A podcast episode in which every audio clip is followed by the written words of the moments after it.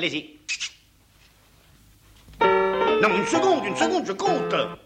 Alors, 3, 4. Non si parla con la bocca piena.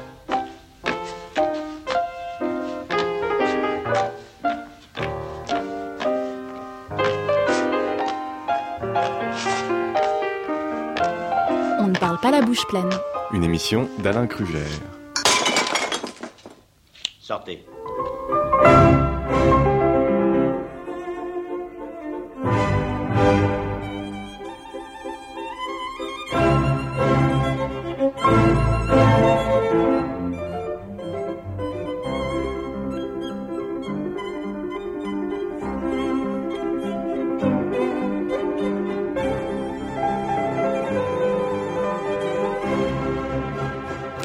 Bonjour.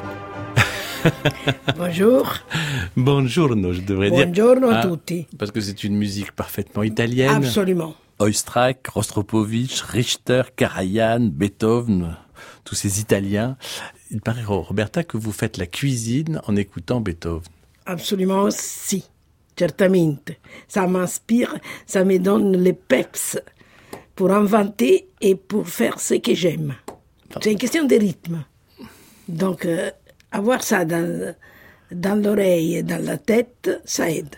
Vous qui cuisinez euh, au rythme de Beethoven, on va vous faire cuisiner au rythme des saisons. Alors on va commencer euh, à la saison du, du cochon euh, en plein hiver. Euh, Qu'est-ce qu'on pourrait faire de bon avec de la couenne? Il y a une grosse tradition de, de cochons dans les marques. Et avec ça, on fait pendant l'hiver, donc c'est pas printemps, on fait la polenta qu'on met sur une grande planche en bois et on y met dessus la, la saucisse, la salsiccia et tous les restes de ce qu'on ne s'en sert pas pour le porc. Parce que vous, vous savez que du porc, on mange tout. Rien se jette. Et là, Tout ça- est bon. Tout est bon. Et donc, ça, ça rentre vraiment dans la tradition de marchigiana. Mais la chose dont on est en train de parler, c'est quelque chose qu'on fait vraiment. euh, c'est mon enfance chez nous, à la maison, on faisait ça. C'est la partie de la couenne, encore bien dégraissée, dans laquelle il reste de la viande, de la chair, pour se comprendre, et qui est fait coupé en morceaux. C'est pour ça qu'elle s'appelle ciccioli, que ça veut dire petit bout de viande, que tu mets dans une casserole avec un tout petit peu d'hu- d'huile d'olive parce qu'il y a assez de gras, et parfumé avec du romarin, bien du, romarin. Tu l'as fait ch- chauffer. Tu auras acheté au fait, si tu préfères, de la pâte à pain, simple, normale. Tu mets du sel, bien de poivre, et tu mets dans, tu crées un, un, un- un puits là, dans la, pâte à pain, et tu fais de façon que la pâte absorbe la matière grasse et la viande, les ciccioli. Tu l'étales comme une pizza, comme une focaccia, tu la mets au four bien chaud, on va dire euh, euh, le temps que vient dorer, on va dire à 200 degrés, 25 minutes, 20-25 minutes. Tu la sors du four, tu la laisses tiédir, et avec un bon verre de vin blanc, ça peut se manger. Et alors, il y a une grande spécialité vénitienne qui est le stoccafish, Et le stoccafisso. euh, qui a son cousin chez vous, euh, dans les marches. Oui. È lo stoccafisso all'Anconetana, il s'appelle. Il y a une académie dello stoccafisso dans laquelle euh, mm, on a euh, mis euh, vraiment des règles précises et strictes Ben, bien. sur la façon de les faire. Moi, je la faisais quand j'étais toute petite, ma grand-mère m'a appris. Et il y a euh, un cursus euh, précis. ok? Donc, il faut, euh, si vous voulez, je vous le décris. Oui.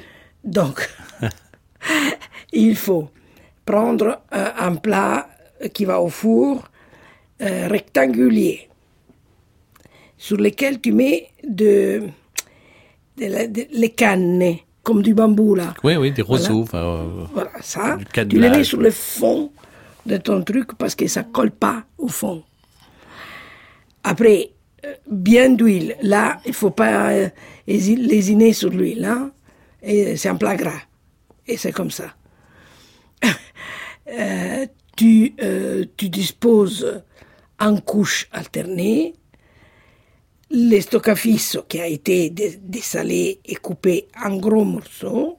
Donc, donc euh, la morue salée, La morue Que l'on a dessalée, qui a hein. été dessalée, bah, mouillée et dessalée, elle est coupée, les filets, il est coupé en gros morceaux, tu les disposes à plat et tu alternes des couches de euh, céleri et carottes et tomates, euh, les petites tomates ou San Marzano ou les tout petits, les Roma, enfin vraiment de la bonne tomate coupée en longueur.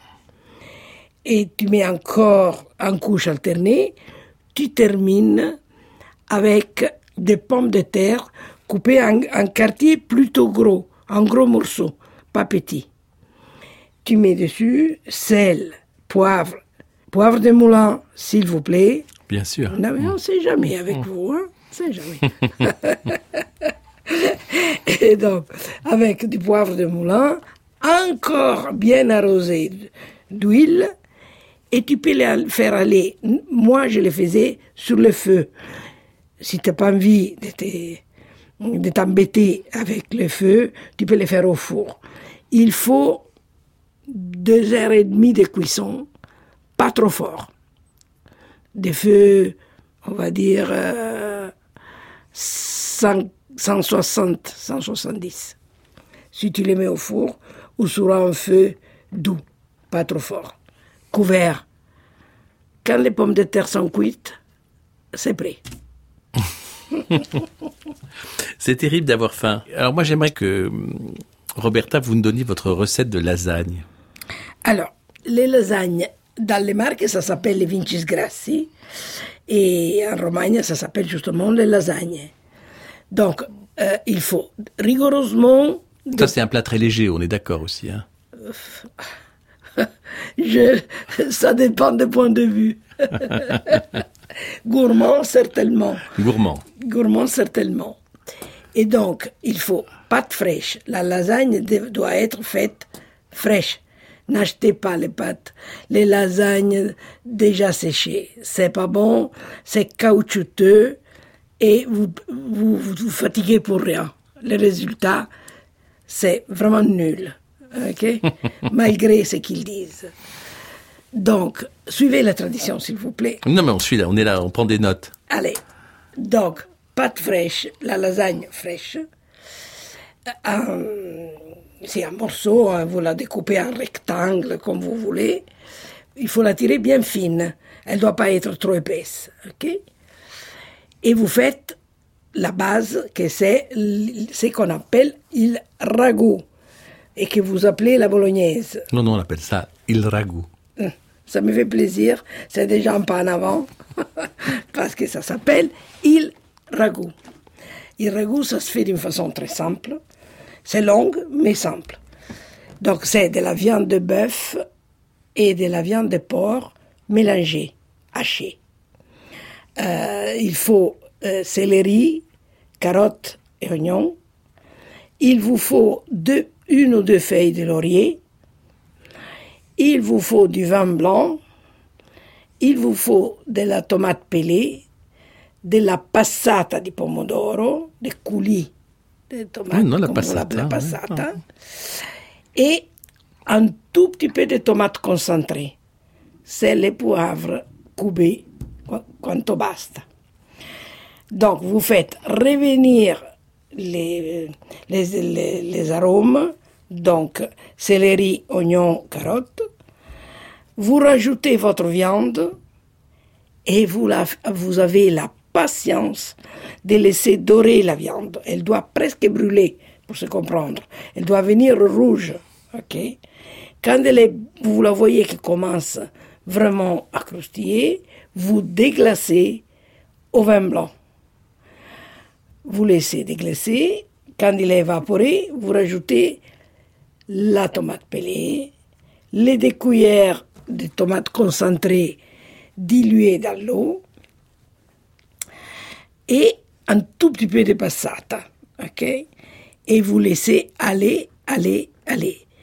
Fait doux, au début couvert, bien d'huile sur la base et vous avez la patience d'attendre qu'il soit prêt parce qu'il doit, doit devenir, c'est qu'en italien on dit, il doit ritornare in olio.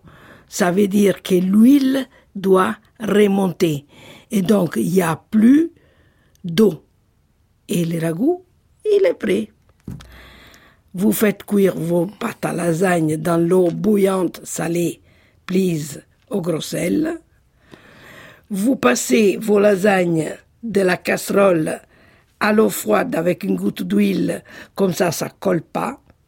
Et vous prenez vos feuilles de lasagne, vous les déposez sur un torchon humide, comme ça vous vous fatiguez pas à arracher la, feuille de lasagne, et vous composez votre, vous faites une béchamel classique, bien moelleuse, ok?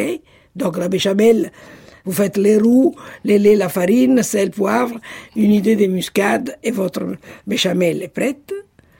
Donc vous disposez sur un plat qui va au four, euh, vous beurrez, pardon, les fonds du plat, vous disposez un tout petit peu de béchamel, la, la pâte à lasagne, les ragoûts, bien copieusement parmigiano reggiano, et ne l'appelez pas parmesan, c'est interdit. Le parmesan, ça n'existe pas. Existe il parmigiano reggiano. OK? Ok. Et après, en couche alternée, et vous terminez, s'il vous plaît, avec ragoût et copieusement parmesan et quelques flocons de beurre. Vous mettez au four 25 minutes de 100 degrés. Ça sera prêt quand vous voyez que ça commence à dorer. Et si vous voulez être sûr que ça cuit et chaud, vous mettez votre petit doigt dedans. Si ça brûle, c'est prêt. Autrement, plus simplement, prenez la lame d'un couteau. Ça, c'est un peu plus prudent.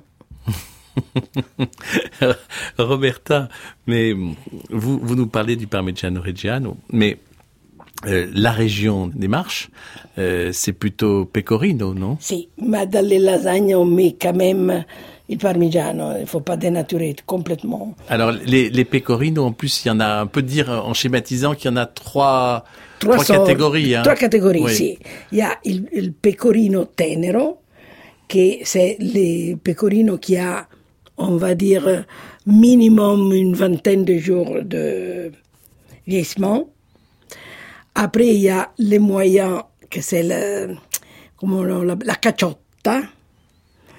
Et après, il y a la troisième catégorie qui, euh, ressemble un peu à vos tomes euh, euh, vraiment bien, bien mûrs, qui suit un cursus très spécial. On les met dans les fosses, ce sont des trous, dans le tuffo, dans la terre, si vous voulez. On brûle l'intérieur avant, l'intérieur, dans le mois d'août on fait ça, hein. Le- on brûle la fosse, justement, pour la nettoyer. On dispose de la paille des arbustes parce que les, les jus, on va dire, du fromage, le siero, ne coulent pas, donc ne pourrissent pas.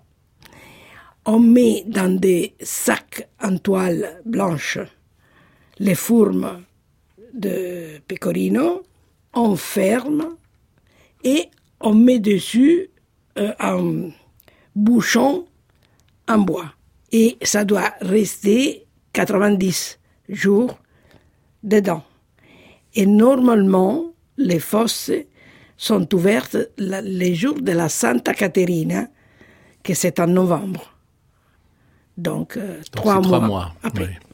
Les fourmes sont enveloppées dans des feuilles de noix, normalement, pour les parfumer. Et alors la cacciota di Urbino? La cacciota di Urbino, c'est un presidio slow food et, et elle est en- entre les deux. Pardon, elle est entre les deux, tu vois. Donc, euh, elle est moelleuse, elle est entre les deux. Mais moi, personnellement, j'adore ou, le- le- comme d'habitude, pour moi, les gris, ça n'existe pas, ou les frais frais, ou le pecorino di fossa, qui est très affiné. et que vous mangez comment? Con le fave, au printemps, con le fave. Pecorino et fave. Et Donc ça, c'est ça, c'est les, pet- les petites fèves que Les faves, ce sont les- si, si, les fèves dégoussées, euh, nettoyées, et, euh, et le pecorino à côté, un peu de pain, c'est donc tout. on, on picore le pecorino avec les fèves. Avec les fèves, oui. Et les fèves, on les a préparées comment? Les fèves crues, quand c'est la- vraiment la saison pleine, parce qu'elles sont tendres, ou bien euh, elles sont euh, bon, euh, pelées et passées, comment dire, euh, faites revenir à la poêle avec un peu d'huile et d'ail. Mais c'est moins fréquent. Normalement, on le mange cru. Roberta, vous parlez souvent de la patience. La patience est une composante importante de la cuisine? La patience, c'est, je vais dire, avec l'amour et l'intelligence, c'est la qualité principale pour quelqu'un qui veut faire de la cuisine. Parce que sans patience, tu vas nulle part. Il n'y a rien qui se fait tout seul dans la cuisine. On est d'accord. Donc, avec un peu d'huile de coude et un peu de patience, tu peux obtenir de bons résultats. Un peu d'huile de coude et un peu d'huile d'olive aussi. Et de l'huile d'olive surtout. Et peu, tu as vu qu'on n'a pas parlé du beurre, hein? Un petit peu, et un petit peu de beurre quand même dans... dans la lasagne quelques Ouais. flocons. Mais c'est vraiment pas dans la culture de la cuisine italienne et surtout marchigienne. Nella cucina marchigiana il burro non esiste. Non c'è. Alors dans la cuisine marchigienne, en, en revanche, euh, il y a des tripes. Les tripes, les tripes, donc ils ont eu, euh, ils ont pris un gros coup à cause de la vache folle et machin. Parce que les tripes et la partie de l'intestin qui s'appelle les spuntature, c'était les deux choses qu'on mangeait partout à Ancona. Il y avait des petits, des petits euh, vendeurs de ça, faisaient des braises, ils les cuisinaient dessus avec juste un peu de romarin. Ils coupaient les pains comme un sandwich, ok? Et ils mettaient ça dedans, chaud. Je te jure, il faut, je, je suis plus arrivé à les remanger, mais c'était une autre des passions de Roberta et son père. et la tripe à l'anconetana, à la marchigiana, ce sont des tripes, bien évidemment, bouillantées, nettoyées, machin bidule, découpées en grosses lamelles, on va dire, euh, céleri, carottes, oignons, euh, huile d'olive, tu fais revenir tout ça, tu rajoutes ton truc, tu déglaces avec du vin blanc et tu rajoutes une idée de tomate. Elle doit être à peine rose. Et là, il faut le, faire. Allez, encore patience. Allez, allez, allez, à fait doux. Minimum deux heures. Pour terminer, avant de les servir, bizarrement, tu mets dessus une généreuse euh, poignée de parmesan. Généreuse. Généreuse. Ouais, c'est un autre mot qui marche avec le cœur et avec Eh l'intelligence ben, pour la cuisine. Dans la cuisine marchigiana et juive, il n'y en a jamais assez. Ascoltateci per favore su France Culture. On ne parle pas la bouche pleine, dunque non si parla con la bocca piena avec Alain Kruger. Roberta, puisque nous cuisinons au rythme des saisons, euh, allons jusqu'au printemps. euh, cette musique printanière euh, peut nous entraîner vers, la cuisine pascale des marques. Assolutamente si, dans le sens que d'abord c'est les fêtes de fleurs. Sur le Monte Conero, dans cette saison, il y a je me rappelle plus comment on dit en français, la ginestra, et que vous appelez genêt, et une autre herbe dont je ne connais pas la traduction euh, française, que c'est une herbe spontanée qui s'appelle ravizzone, qui est jaune comme les, les champs de Van Gogh. Et donc, vous avez ces contrastes entre les jaunes et les roses pâles de les ginestres et de la mer qui est bleu foncé. C'est vraiment quelque chose qui mérite d'être vu. Et en descendant vers la mer, on va manger. Et on va manger quoi? On va manger du poisson parce que c'est la saison pleine del brodetto.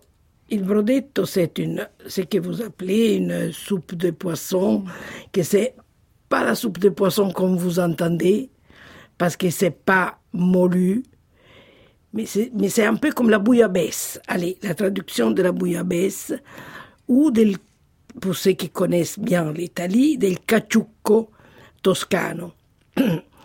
La différence entre il caciucco et le brodetto, c'est que le caciucco a du safran dedans et le brodetto, il l'a pas. Est-ce que c'est lié à la différence de mer entre la Toscane et les, les Absolument. Marches?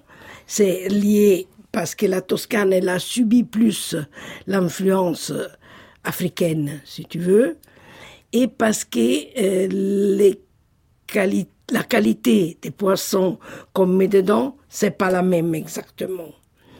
Chez nous, on met la rascasse, euh, on met euh, les sèches, les langoustines, la, la lotte, la rosette, et on met des moules et les canocchiers. Canocchier, c'est comme une cigale, là, pour se rapprocher à l'idée, et c'est un poisson typiquement marchigiano. hein. Là, vous ne le trouvez pas ailleurs. Et le brodetto, c'est une soupe à base de tomates, et on va dire la, la caractéristique de cette soupe, c'est qu'il y a un trait de vinaigre de vin rouge dedans qui donne un peu d'acidité à la douceur du poisson. Et ça s'accompagne, bien évidemment, avec des tranches de pain toasté, pour ceux qui peuvent, frotter à l'ail. Parce qu'il y en a qui ne supportent pas la- le parfum de l'ail. Donc ça dépend. Moi, j'ai mis l'ail, ok? Mais Moi ceux aussi. qui- Ceux qui ne veulent pas, ne mangera pas. Et donc ça, c'est vraiment dans la tradition. On les met dans des grands, grands casseroles au milieu de la table et tout le monde se sert directement du plat principal, central. Ces panocchiers, il y a une façon euh, différente de les préparer tout seul. On n'a pas parlé des panocchie, on a dit qu'on les mettait dans le, dans le brodetto. Oui, Mais alors- en réalité, on les mange surtout, tout simplement nature, dans le sens qu'on les plonge dans un tout petit peu d'eau salée. On les, elles viennent rouges euh, parce qu'elles sont rose pâle. Elles viennent rouges, donc elles sont cuites Alors, très rapidement, trois minutes, on va dire. On les laisse refroidir. Et là encore, une fois, patience, parce qu'il faut prendre les ciseaux, les couper sur les deux côtés, et après enlever cette espèce de peau qu'il y a dessus et les poser sur l'assiette. Et après, on les mange assaisonnés, tout bêtement, avec un peu d'huile, citron et poivre. Et c'est tout. Pâques, c'est aussi l'époque de, de l'agneau. Eh oui. L'agneau, c'est euh, la tradition, c'est dans la. euh, on va dire que euh, c'est dans la partie de les Marques Sud, parce que c'est à la limite entre l'Abruzzo et les Marques, parce que l'Abruzzo est Molise, il a une grosse tradition d'agneau, et chez nous, ça se fait avec, euh, comme vous faites les gigots, hein, et on les fait euh, au four avec des pommes de terre et aussi avec les petits pois qui sont d'une douceur. Oui, c'est le, le début des petits pois, l'arrivée des C'est petits le pois. début, ça se mange euh, cru, presque, parce qu'ils sont tellement doux et sucrés que franchement, c'est un plaisir. Quoi. Et là, c'est vraiment la tradition. Alors j'aimerais, puisque c'est la tradition, euh, vous emmener euh, dans un village où on va, où on va chanter. Oui. Hein? Oh, che bella Catarinella, ce l'avete due belli piedi, piedi, piedina, piedina so. Catarinella ero e Catarinella so. Oh, che bella Catarinella, ce l'avete due belle gambe, gambe, gambette, piedi, piedina, piedina so. Catarinella ero e Catarinella so. Oh, che bella Catarinella, ce l'avete due belli ginocchi, ginocchi rotondi, gambe, gambette, piedi, piedina, piedina so. Oh, che bella Caterinella, ce l'avete due belle cosce, cosce colonne, ginocchi rotondi, gambe gambette, piedi piedina, piedina. Alors, Roberta, il y a quelque chose de très important euh, dans les dans les marches. Euh, c'est la culture. Hein, c'est bien sûr euh, alors, le pays de, de Rossini, le pays de de Piero da Francesca, mais c'est aussi le pays d'un très grand poète. Giacomo Leopardi. Ce que je vous propose, c'est de finir avec un, un poème que tous les Italiens connaissent par cœur. Mais alors là, c'est dit magnifiquement, c'est par Vittorio Gassman, L'infinito. Sempre caro mi fu quest'ermo colle e questa siepe che da tanta parte dell'ultimo orizzonte il guardo esclude. Ma sedendo e mirando interminati spazi di là da quella e sovrumani silenzi e profondissima quiete, io nel pensier mi fingo, ove per poco il cor non si spaura.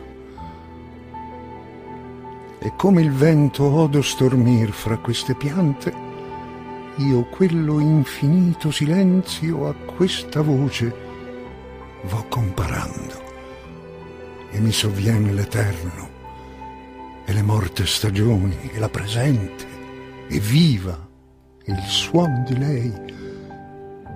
Così fra questa immensità s'annega il pensier mio e il naufragar m'è dolce in questo mare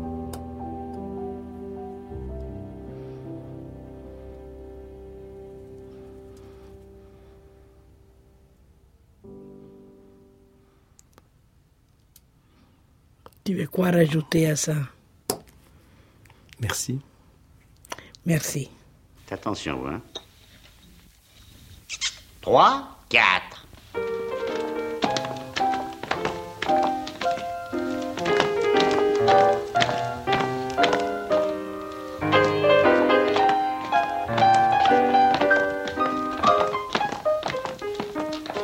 Plié, tendu, la jambe et hop. C'était On ne parle pas la bouche pleine, une émission d'Alain Crugère avec la collaboration de Daphné Abgral, la prise de son est de Pascal Bénard et la mise en onde d'Anne Pérez. Vous pouvez réécouter cette émission euh, à l'infini. Euh, vous pouvez euh, la télécharger sur le site de France Culture et dans quelques instants écouter le journal.